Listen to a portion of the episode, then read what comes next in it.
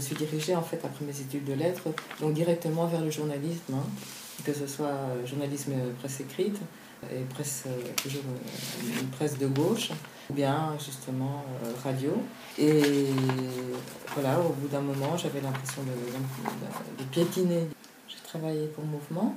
Et puis à partir de là, je me suis retrouvée à Beaux-Arts Magazine, où j'ai créé la chronique spectacle.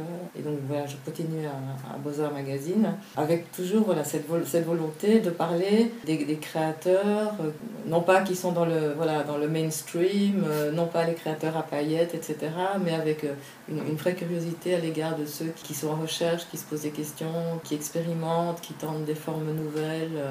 La création du festival Zoa survient pas tout à fait par hasard, au sens où il est de plus en plus difficile dans la presse de parler justement de cela. Il y a de moins en moins d'espace, euh, non seulement pour la culture en général, mais plus précisément pour des artistes euh, un peu atypiques. Mon luxe a été justement de défendre des, des positions esthétiques, politiques. C'est ça qui me porte en fait, c'est mon moteur face à à, l'état actuel euh, de ce que je peux dire. J'ai de plus en plus l'impression que, euh, bah, que je suis réduite au silence.